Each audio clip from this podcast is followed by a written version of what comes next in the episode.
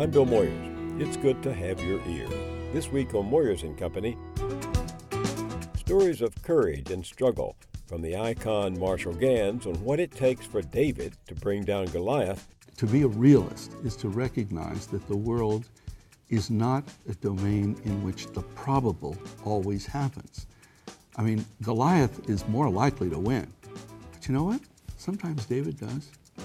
And Rochelle LaForest and Madeline Janis on how people power delivers change. Small victories aggregate to this larger sort of beating heart and people feeling deeply inspired by each other, but it takes work. Everybody deserves a good job and a decent life, and that our government, our democracy, has the tools to ensure that.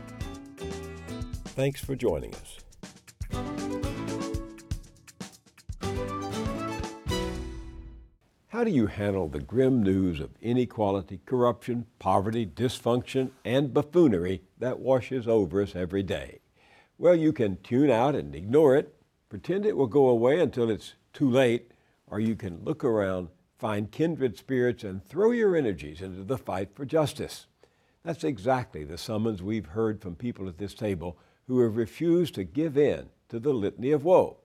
To that chorus, let us now add the witness of Marshall Ganz. He's an American maestro of organizing who himself has never given in to despair or given over to fear. How, how, how can change ever happen if the powerful always win?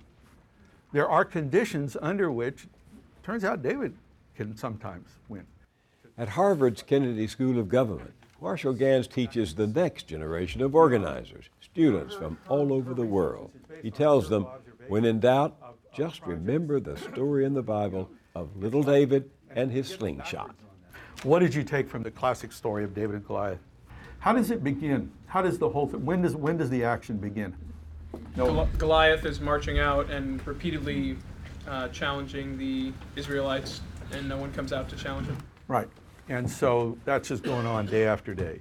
So then what when does the action shift? When David shows up to bring the food to his brothers and hears this and says, Why is no one doing anything to respond to this? In other words, the first thing that happens here is injustice, need to act, commit, and then the action begins. Until that point, nothing's really happening. When the king says, Here, take my, take my helmet, take my shield, take my armor, what, what's David do? Take my sword? Yeah. He puts, it on. Puts them on. See, David doesn't have it all figured out. That's the point. He's in action here. He doesn't have it all figured out. King says, Oh, you're going to fight power? Here, you need weaponry to fight power. David actually takes them, he puts them on, and then what happens? He can't move. They're too heavy, literally. He can't move. That's when he has his moment of insight. He looks down at his feet and he sees these five smooth stones there. He says, Wait a second.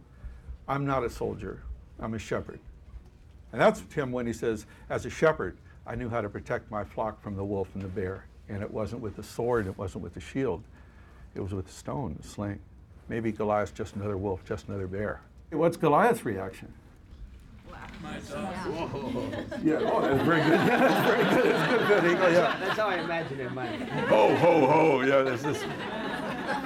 Am I a dog? You send a boy with a stick, and in the middle of the third, ho, stone in the forehead into Goliath, and not a story about nonviolence. Smiting Goliath might as well be Marshall Ganz's job description. It began in Mississippi's Freedom Summer of 1964 when his fury against injustice pulled him out of Harvard and into the struggle for civil rights.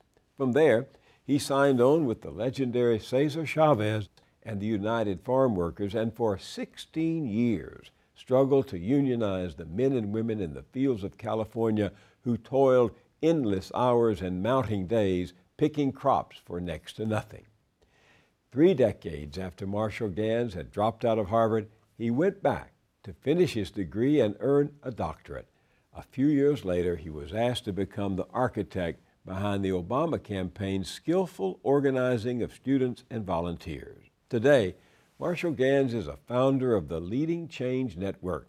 That's a global community of organizers, educators, and researchers mobilizing for democracy. You'll find more of his experience and philosophy in this book, Why David Sometimes Wins. Marshall Ganz, it's good to meet you. It's good to meet you, Bill. Stories have been a powerful part of your life. Where did that come from? Why stories? First of all, I grew up in, in stories. My father was a rabbi. And I grew up with the Exodus story as a child, and I was always puzzled by the fact that, you know, they said at a certain point, you were slaves in Egypt. I'd never been a slave or been to Egypt. They said to the children, and, and but then I came to realize that what it meant was the story really wasn't the property of one people, time, or place. And then out to the farm workers. And we're in, we're in uh, the, the, the religious narrative. I mean, one of my first assignments in the farm workers was to organize a march from Delano to Sacramento, uh, but it wasn't a march, it was a peregrinacion, it was a pilgrimage. It was at Lent. It reached Sacramento on Easter Sunday. It was like an enactment of the redemptive narrative of Easter, but it was built into the movement that we were building. So, in my experience in organizing, it was also all within narrative. And so we kind of knew that narrative stories mattered, and they mattered to the heart. And they weren't the whole story, they, uh, the whole story, so to speak. They, strategy mattered, structure mattered, but narrative mattered. The motivation, the courage. Until I read your book about Chavez and the strikers, I didn't know how much their own efforts revolved around stories. Mm-hmm. But then when I read your book, mm-hmm. I realized how the stories that they told and the mm-hmm. stories that they inherited added up to a story they wanted to leave for their children. Oh yeah, sure. But th- I mean, that's one of the things that distinguishes movements from like interest groups. Movements have narratives. They tell stories because they are they're not just about rearranging economics and politics. They also rearrange meaning, and and they're not just about redistributing the goods. They're about figuring out what is good. So they have this cultural piece of work that movements are doing along with the economic and the political, not in lieu of it. And, and, and, and I think it's particularly important because doing that kind of work that movements do requires risk taking, uncertainty, going up against the odds, and that takes a lot of hope. And, and so, where do you go for hopefulness? Where do you go for courage? Where do you go? You go to those moral resources that are found within narratives and within identity work and within all faith traditions, cultural traditions. You know, Campbell told me that that was his great, the great appeal to him of, of Carl Jung. That Jung wrapped his psychology into the stories of what had actually happened Yes. in his life Yes. and, and in the lives of the people sitting in front of it. Yeah. That if he could get somebody Yeah. into a story, he knew that person would discover Yeah. who he was more likely than if he dealt with just abstract ideas. Boy, it is so true. It's the particular. See, we often think we associate understanding with abstraction. It's just the opposite. Mm. that's right. The particular then becomes the portal on the transcendent because it's through the particular experience that I'm able then to communicate the emotional content of the value that is moving me. You know, my father was a uh, chaplain in the, in the American Army. We lived in Germany uh, after the war for three years. And my fifth birthday party was, uh, what, he worked a lot with what were called DPs, um, uh, displaced, Displaced persons. persons. Well, my fifth birthday party was in a camp of uh, a DP camp of all children, and my mother um, thought that I should give presents rather than get them. Well, I didn't quite get that, and I actually thought it was kind of cool that there were no parents. And so later, I realized why there were no parents, and so it was it was sort of a moment, and then a deeper understanding of that moment mm-hmm. later that sort of was a kind of sobering experience and, and help me understand the emotional work that, star, that stories do. How so? It helped me understand that, that, that dealing, with, dealing with fear is probably the, the central moral question we have to deal with.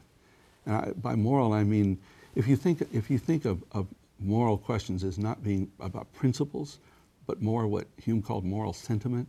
In other words, how do I, how do I live with empathy as opposed to alienation?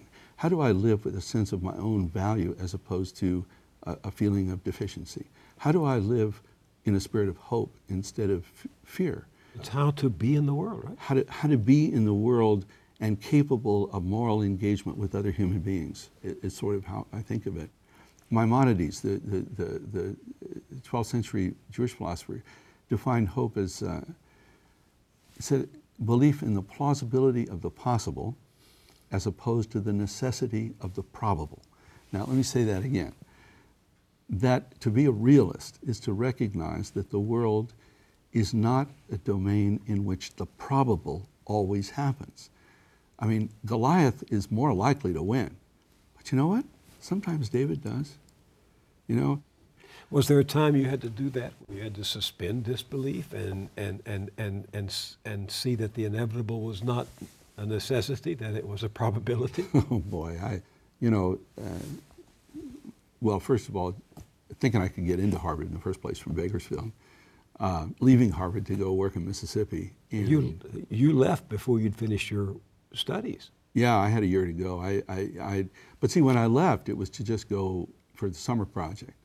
But I found a calling there. Marshall, what are your motives for going down to Mississippi this summer? uh, reading the papers all last year, uh, talking with people and hearing about what was happening in Mississippi and in the South, shooting of Medgar Evers and, and other events uh, like that, generate such a feeling of, of outrage and injustice that you feel you must act. I found this thing called organizing, which I had never really understood or heard of. And it wasn't about charity. It wasn't about you know help helping. It was about it was about justice. It, it was about working with other people in a way that respected and enhanced their agency and my own at the same time How did you learn that? Th- through being part of it. Our initial project. So we were trying to claim voting rights because African Americans, uh, of course, didn't have the right to vote, uh, in, in uh, any practical right to vote in Mississippi, Alabama, much of Georgia, and so forth in those states at that time.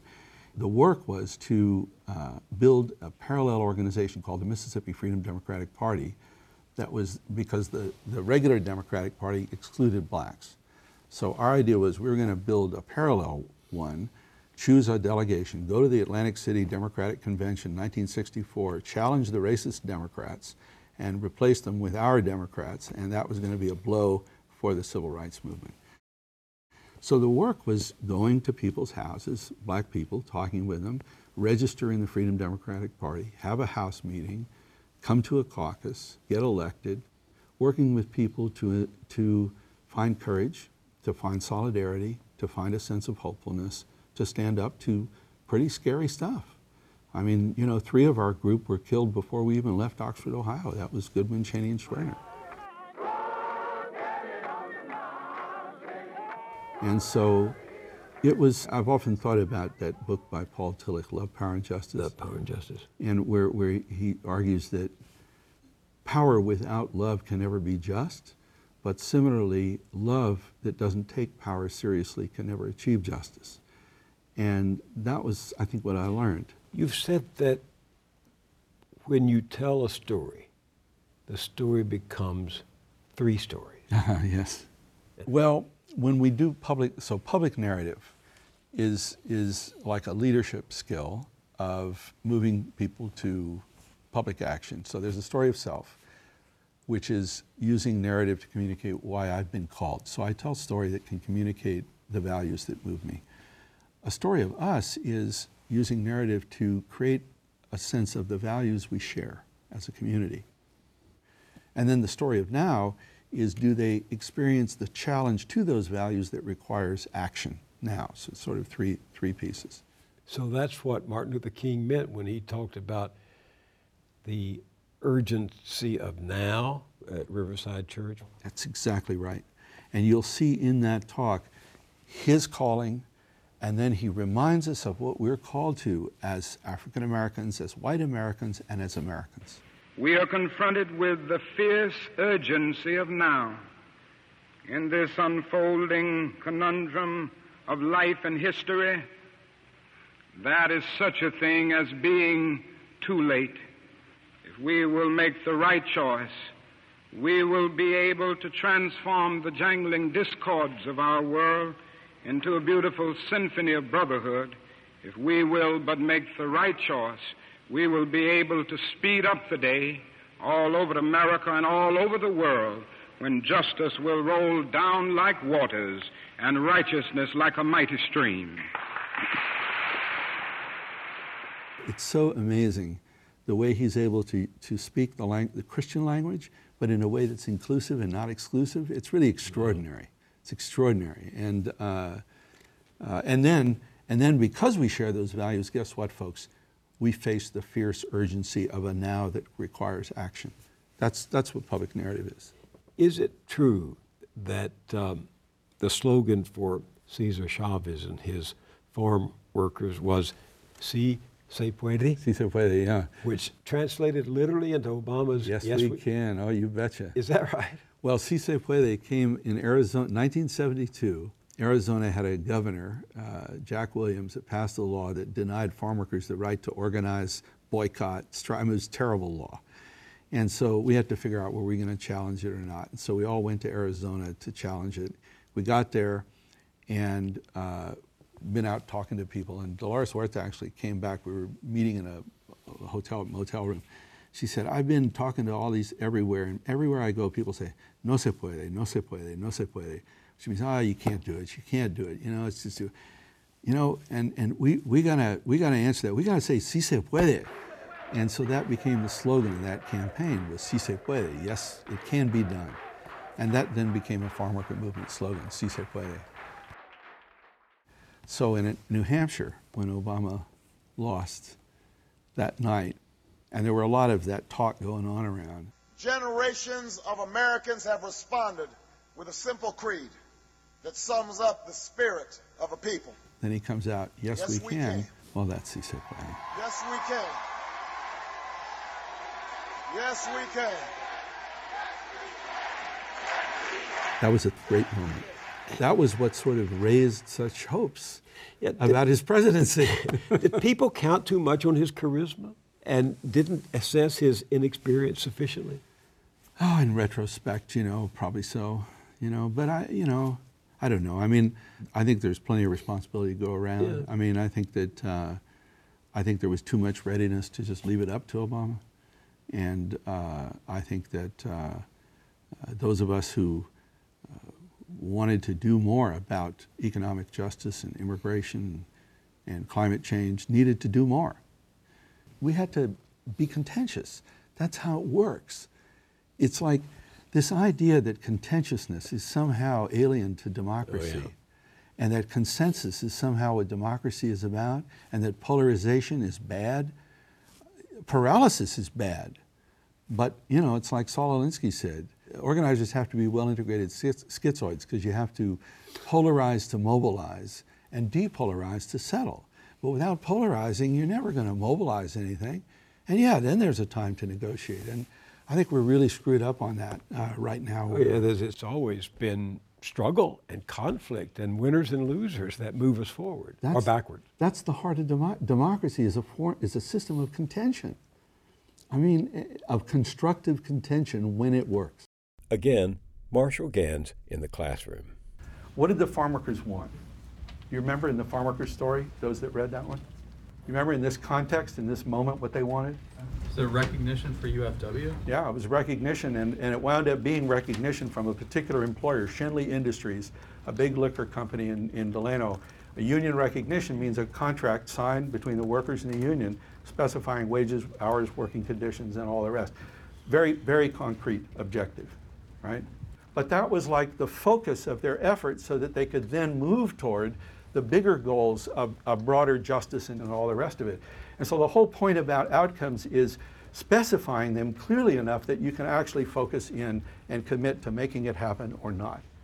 And, and I think a lot of projects are sort of struggling with that right now, is how to specify the place between, you know, justice out there, goodness in the world, and like my next meeting. Suppose one of those students said to you, uh, Professor Ganz, I know that the farm workers were outfinanced and outmanned, and I know they were opposed by business owners and other labor leaders spurned them. Yet you say that they worked out a successful grassroots strategy to organize illiterate grape pickers. Is there any lesson in that? The lesson would be to look at how it was they figured out how to do it. See, it's sort of like you don't copy that, But you sort of look at the depth of motivation they brought to it, the creativity. How did they figure out their strategy? How did they understand power? What did they understand about it? How did they continue to renew their spirit that they were able to keep moving forward? How did they? Well, there was a lot of this heart working, a lot of the narrative, the storytelling, a lot of the celebratory, a lot of the nurturing of the heart. I mean, you know, it took us five years to run a great boycott, and we had to reinvent that thing every year. And every year you're going back in and saying, okay, we got to start again. But, but you find in each other, in the solidarity, in, in the myths, if you wish, that, that feed you the capacity to keep going. I remember what you wrote once that you had learned in Mississippi uh, during the summer of 1964. You said all the inequalities between blacks and whites were driven by a deeper mm. inequality, mm-hmm. the inequality of power. That seems to me the fundamental reality of American life today. Yeah, I think the political inequality and the economic inequality and a kind of cultural inequality that sort of all reinforce one another is an enormous problem. Obviously, I mean, that's, that's sort of what we're trying to deal with. And so the question, and, and in some ways, you could sort of think that liberal democracy is based on a deal that, that inequality in economic resources can be balanced by equality in political resources. In other words, that equal voice can somehow balance unequal wealth. Well, we're sort of way beyond that. One man, one vote, one person, one vote has been has, has been overwhelmed by hundred thousand dollars and a million dollars. And it's not even just the money. If you live in a swing state, your vote counts so much more than if you live in New York or Illinois or California when it comes to electing a president. If you live in a swing district when it comes to electing a member of Congress, your vote counts. If you live in a district that's been gerrymandered so it's all Democrats or all Republicans, your vote does not count. So when you really look at whose votes count, it's a very, very small proportion. So we have some deep structural flaws that go all the way back to the beginning that aren't, they don't, it's not about us as a people or our culture, our beliefs. We're operating within a, in a set of political institutions that distort and actually warp the, our capacity to express our beliefs. Maybe what we really need is an equal voice amendment to guarantee that each vote actually had equal weight. That'd be pretty radical. And if we actually designed a system that did that, now, you know, would we get something like that tomorrow? No, probably not. But, but I guess my point is that, that there, there are a lot of sources of energy and change in the country, not to mention the world. A lot of it is generationally driven. It's in places that may be unexpected. Let me come closer to where you and I are today. Occupy Wall Street mm. did pull economic inequality out of the closet and put it at the breakfast table, the lunch table, the dinner mm. table, mm. and the political roundtables on Sunday but it didn't hang around to fight for it. Mm-hmm. What happened? Well, I think, I think Occupy made a great contribution in that it did what you just said. It, it took economic inequality, economic justice, and made it legitimate. But they got stuck. I mean, they got stuck on a tactic without a strategy that went beyond a tactic. And, you know, one tactic doesn't build a movement. It takes it takes venues in which people can strategize about how to move the ball forward. You know, I mentioned at the beginning sort of these three elements of story, strategy, and structure that you sort of need to, to build a movement and organization. You got to have your, the, the narrative is the why we're doing it. And then the strategy is how we're doing it, not just one tactic, but how, what's our theory of change? What's, what's our theory of, of how we're going to use our resources to influence those sources of power? And then how are we, what's our structure through which we're figuring all this stuff out and working at it? And so they had problems there. You know, people confuse structure with oppression. Mm. Uh, and Jo Freeman wrote a great piece, uh, this uh, the, the, feminist, the feminist sociologist, called "The Tyranny of Structurelessness," and and I have all my students read it, where she argues, you think structurelessness just you're kidding yourself. Anytime a group of people get together, they're going to create a structure. The difference is whether it's visible or invisible, whether it's accountable or not, and whether it's it's open and above board and or whether it's all factionalized and, and personalistic. And so you choose what you want. And I think it's really honest. And so the rejection of structure is a sort of rejection of taking responsibility for self governance. So you talk about the power of story, and for the last 40 years, the story of the free market has been the triumphant story in American culture. It really is, you know, and, and, and, and it, it is a, it's powerful because it has a moral dimension and it has uh, a, a political dimension and it has an economic dimension. It's sort of like that the market means we're all free to make our own choices, so isn't that great because we want to be free? And it's all about choices. And politically, well, it's all based on people making their choices, and so that's democratic. And economically, well, we all know it's efficient, right? Because that's how markets work. It's, and, and the problem is every one of those claims is fundamentally flawed and fundamentally an act of faith. I mean, Harvey Cox wrote this thing about the market as God. And, and, but the, the big question is where's the missing alternative counter to that? And I think that is an enormous intellectual challenge for our time right now. Where's that alternative? We need a new story. We need a new story, we, but it's also a new way of, of describing our economic challenges and our political challenges that emphasizes not this idea of what each individual competes with each other individual as the answer, but the ways in which we cooperate and collaborate with one another as the answer. You know, Albert Hirschman, the, the development economist, wrote this book a number of years ago, I'm sure you know, about exit, voice, and loyalty. Right. And sort of the idea was okay, so you got an institution and it's screwing up, and so one way to fix it is to exercise voice. The other way is you can exit. The market solutions are all exit solutions. Explain them. Well, so you don't like the way the schools work? Exit, make your own over here, and that way you exercise choice. You don't like the way public health works? Exit over here, make your own. Now, the only problem is you can only exit and make your own if you got the money to do it. Right. And so the result is that you create these parallel systems of elite systems that are frag- you know, that fragment the whole.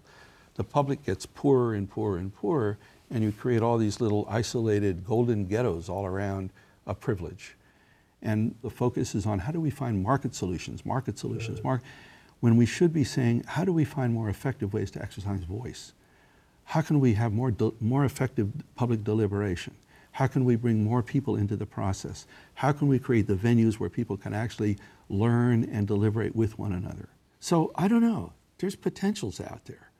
But I think somehow we need to get this into the, we need to get into this debate. We need to get into this argument and have it be about something really subs- substantive and not get drawn into these, oh, we're too polarized or something. We need to be more polarized, but polarized around the right things. Is there any kind of organizing like that going on? There's a lot of organizing going. I, I'm privileged to get to see it because I work with young people. Within the immigrant world, the Dreamers have done some great stuff. I mean, they do the organizing, the house meetings, the one on ones, all that good old organizing stuff. You know, the crew of young organizers that came out of the Dean campaign in 2003 in New Howard Hampshire. Dean? Yeah, 2003 4, and that crowd that have, you know, percolated through Obama and all that in a variety of different ways, but they've brought sound organizing techniques into electoral, electoral politics in a way that had disappeared. It had all been marketing. It was all marketing. And not that marketing's not there now in a big way, but the confusion between marketing and movement building is really a big one. And I think that's one of the things the environmental groups really, really missed the boat on. I think they thought that they could market their way to legislation. What I mean is that through polling and advertising, they could make what the changes they wanted palatable to enough of the people that they could, in that way, create enough of a ground that they would get the legislation. That's a marketing proposition. Movement building is you know that you don't have a majority. What you got to do is build enough of a constituency that you can develop the power you need in order to achieve what you want. And so what you're doing is engaging people who engage other people who engage other people, and you build a movement that way. Looking back on your life, is there a, a core to it? Is there a common denominator? there were th- three questions posed by a first century Jerusalem scholar, uh, Rabbi Hillel, when, when asked, how do we how do we understand what we are to do in the world? And and he responded with three questions. The first one is to ask yourself, if I am not for myself, who will be for me? It's not a selfish question, but it is a self-regarding question. Sort of saying, ask yourself what you're about, what what what you value, what what you have to contribute. What, but then the second question is. Um, if I'm for myself alone, what am I?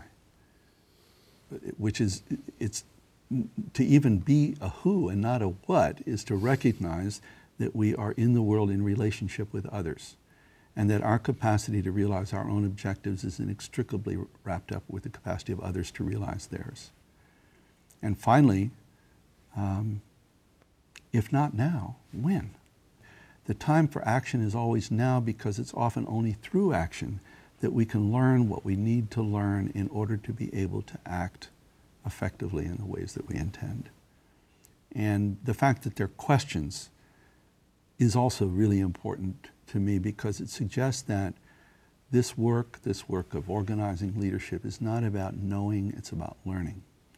And it's about asking and it's about understanding that it is about dealing with the uncertain, it is about probing the unknown it's not about control.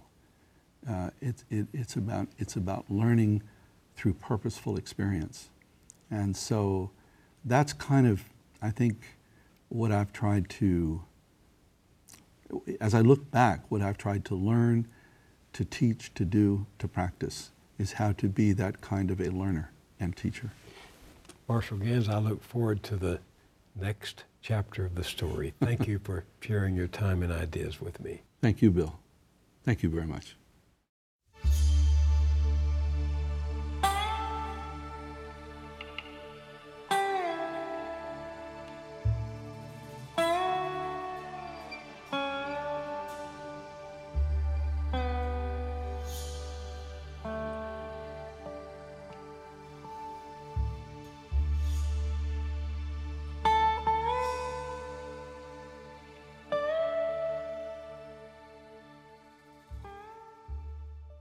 If not now, when? Answering that question, committed citizens are taking lessons learned from Marshall Ganz's long career of organizing and activism and putting them to work. With me are two women from opposite sides of the country who are leading the way. Madeline Janis is co founder and national policy director of LAANE, the Los Angeles Alliance for a New Economy. The organization was created after the LA riots of 1992 and has helped lift tens of thousands of people from poverty, creating, quote, good jobs, thriving communities, and a healthy environment. Madeline Janis led the campaign to pass a living wage ordinance in Los Angeles.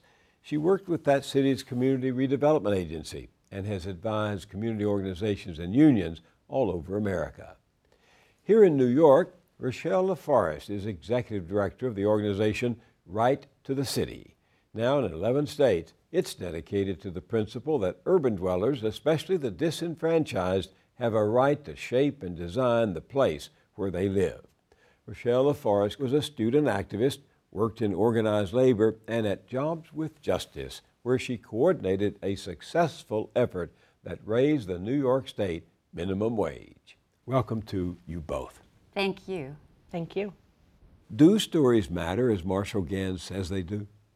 I think that it very, very true that we need story strategy, especially strategy and structure. Those things really speak to the idea of a comprehensive, a smart campaign, as well as having a grassroots base and thinking through smartly what we want to win and all of that.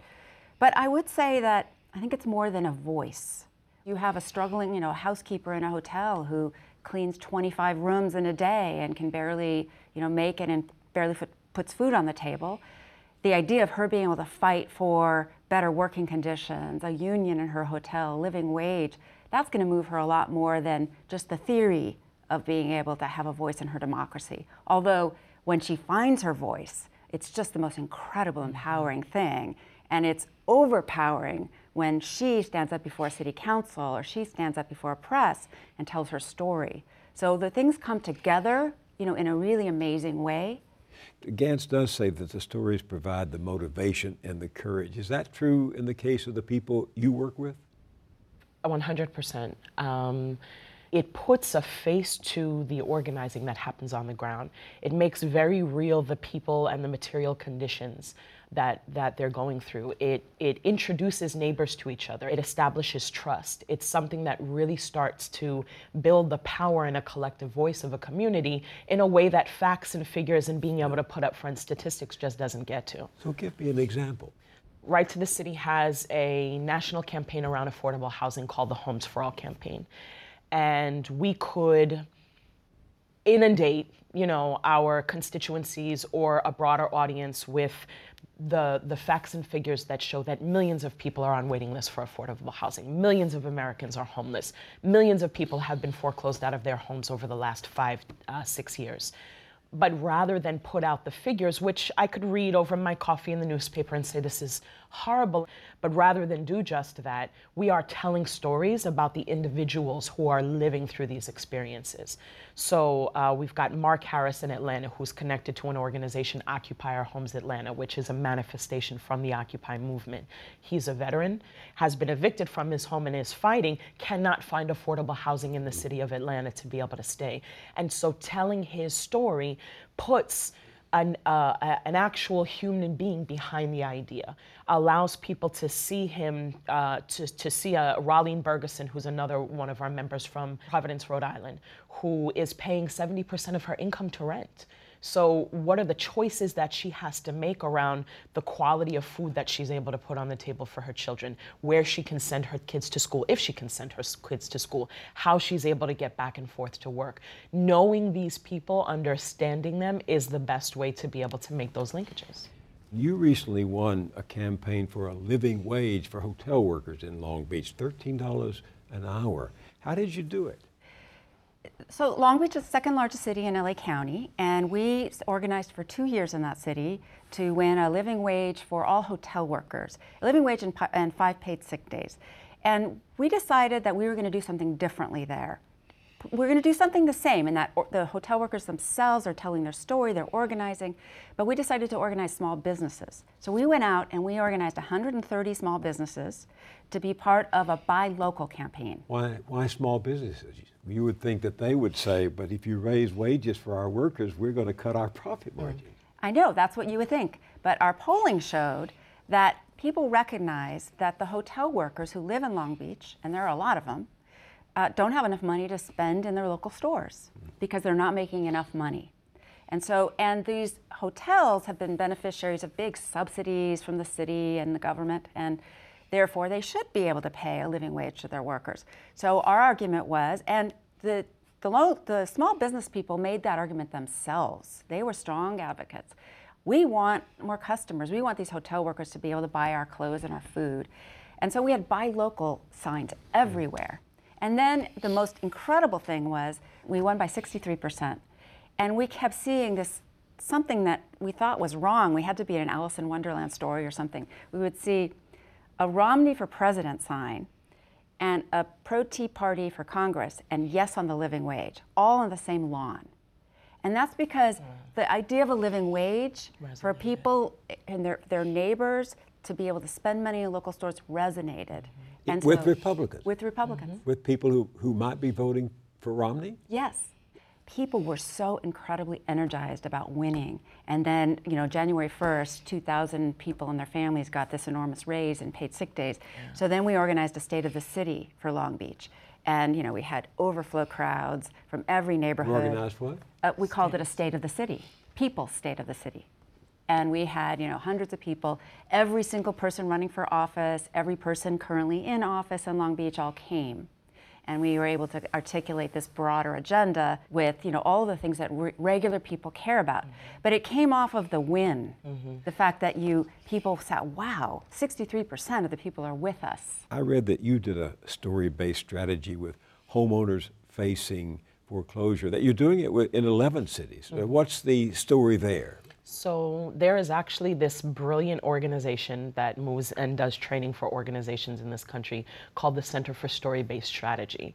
And their premise is exactly what Marshall describes. is that uh, values are communicated through meaning, not necessarily through facts, but giving meaning to a set of values and being able to tell a story.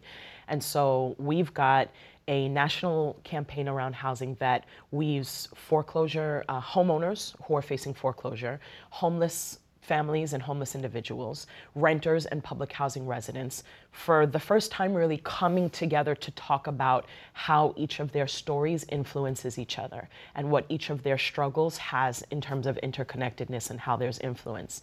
And so we brought them through a training with the Center for Story Based Strategy to really look at what the dominant narrative is around housing in this country. What is it? Well, for a long time, it's been that your ticket to the American dream or demonstrating that you've arrived within the American dream, that a piece of that is home ownership and that owning a home meant that you have claimed a stake and you are now a part of the fabric of this country. So, what did that mean for people who were homeless, who were renters, who were part of public housing? Um, so, it created a, a, huge chasm. And so, we're challenging the assumption that home ownership means the American dream, mm. but that rather that access to equitable housing and housing that is affordable and allows for people to participate in their communities is actually what the American dream is. Madeline, I don't know of anyone who's won more organizing victories than you. Would you just tick off a few that you've won? Give me the headline of a few of them.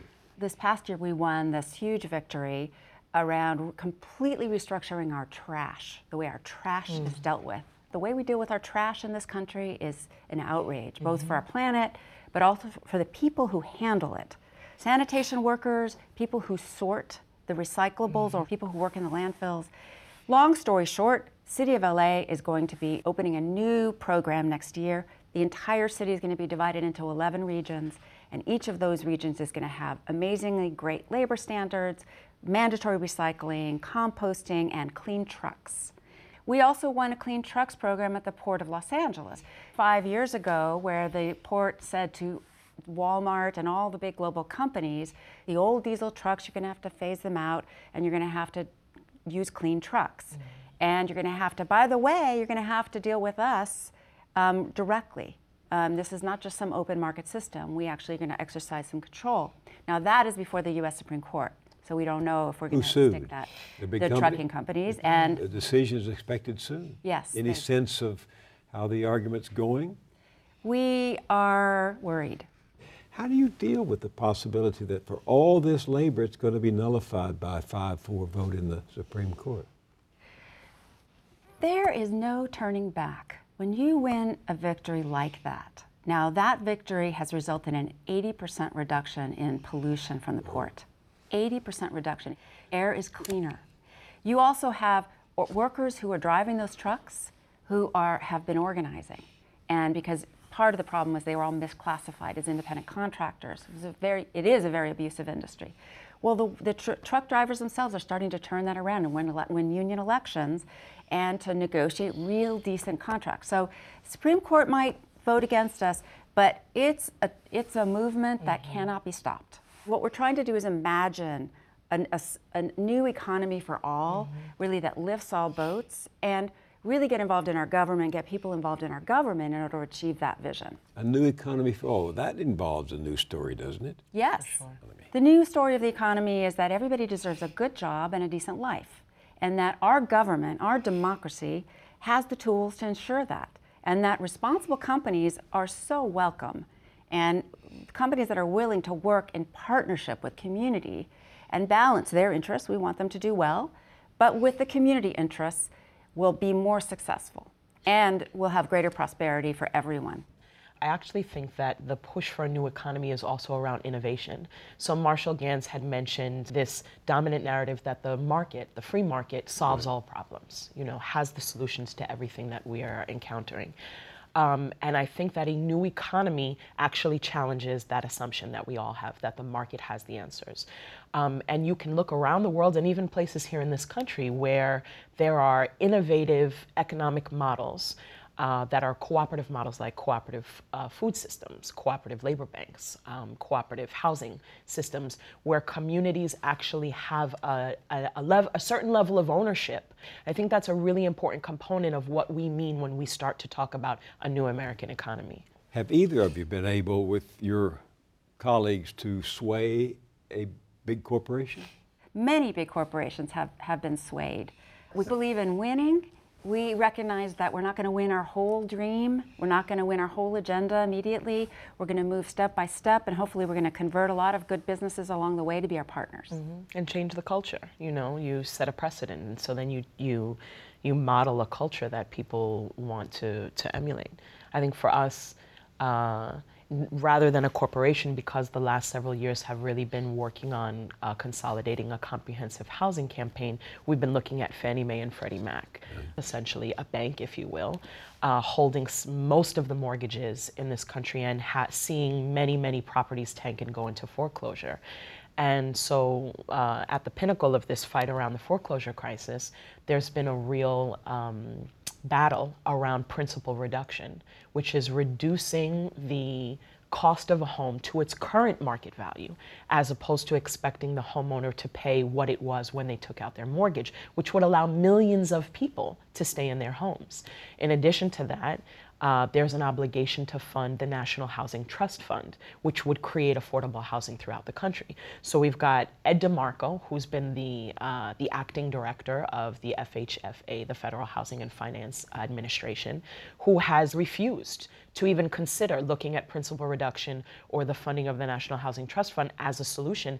And the win has been Obama announced last week that he's going to replace this man. You've been fighting to get him out. For years, we've been fighting four plus years. Some of our groups knew that this was a problem and were targeting him from five or six years ago. And it really started to develop as the foreclosure crisis hit the forefront of the headlines that it pulled in new uh, local and, and national entities into this fight. And now this man is going to be replaced. And we are in the mix of discussing the kind of person that needs to be running the Federal Housing and Finance Administration. And it took years and lots of hard organizing. What kept you going? Um, people's stories, uh, people's joys and inspiration around small victories that happen on the ground. So in Springfield, Massachusetts, Springfield No One Leaves, a very small organization there, got an ordinance passed that said that any mortgage holder that is able to foreclose a family out of their home has to pay a $10,000 bond to upkeep the property so that the entire community is not blighted and so that people's spirits are not killed in Los Angeles, SAJE, Strategic Actions for a Just Economy, just won a comprehensive benefit, uh, a community benefit agreement with the University of Southern California, who wants to expand out and build student housing. And they were granted $20 million in creating affordable housing along with the student housing and a guarantee to hire 30% of those jobs locally. So those small victories aggregate to this larger sort of beating heart and people feeling deeply inspired by each other, but it takes work. So a, a, role for Right to the City Alliance is to bring those organizations together as often as possible to talk about those victories and the models and the challenges so that there's reciprocal inspiration happening across the country. I'm going to give you both the last word by telling me what can people listening do? What would you have them do? There are great organizations in every part of this country and probably not well known. So people can be involved in multiple ways. They can be involved in organizing around a living wage campaign or around a housing rights campaign or a campaign that's, you know, that's in, environmental and or building sustainable communities and good jobs. Um, there are you can be involved in your church and you know in churches and synagogues there are a lot of religious leaders of faith who are connecting to groups like, for example, Clergy and Laity United for Economic Justice. In California, there are chapters all over. Uh, the National Interfaith Committee. Um, be involved in your union. A lot mm-hmm. of people still belong to unions in this country, and but unions are made up of human beings, and those unions are not going to become progressive, stalwart leaders in this country until you and all of your coworkers take responsibility for your union and become involved and fight for, for a really broader progressive agenda. Mm-hmm. There's so many ways to become involved, and you know you just have your pick of them. And I would say also contribute your fund, your your own personal money. Mm-hmm. Um, you know, fifty dollars here, hundred dollars there from everybody really adds up. Two dollars, five dollars really adds up. Uh, and I would add that there are even smaller and more manageable things that people can do.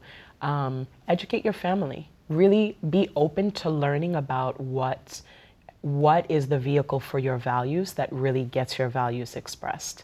Um, you know, be open to talking to your children around about immigration uh, and what that fight is about, about education and what it means, what the fight looks like to make sure that they're able to be educated, about housing. Have conversations with your community and your family.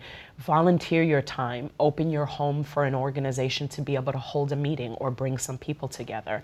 There are so many ways, but so much of it can start with how you communicate in your home, how you open yourself up to understanding what uh, the, the, the political current is, what the political moment is, and the way that you can be engaged is huge in and of itself. Rochelle LaForest and Madeline Janis, thank you very much for being with me. I've really enjoyed this conversation. Thank you so much. Thank you for having us. That's it for this week. Thanks for joining us. Moyers and Company is produced by Public Affairs Television. You can learn more about the team that collaborates to produce the series at billmoyers.com. Our radio producer is Helen Silfen. Our editor is Paul Henry Desjarlais. Funding is provided by Carnegie Corporation of New York, celebrating 100 years of philanthropy and committed to doing real and permanent good in the world. The Kohlberg Foundation, Independent Production Fund, with support from the Partridge Foundation, a John and Polly Guth charitable fund. The Clements Foundation, Park Foundation, dedicated to heightening public awareness of critical issues. The Herb Alpert Foundation, supporting organizations whose mission is to promote compassion and creativity in our society. The Bernard and Audre Rapoport Foundation, the John D. and Catherine T. MacArthur Foundation, committed to building a more just, verdant, and peaceful world. More information at macfound.org. Anne Gumowitz, the Betsy and Jesse Fink Foundation, the HKH Foundation, Barbara G. Fleischman, and by our sole corporate sponsor, Mutual of America, designing customized individual and group retirement products. That's why we're your retirement company.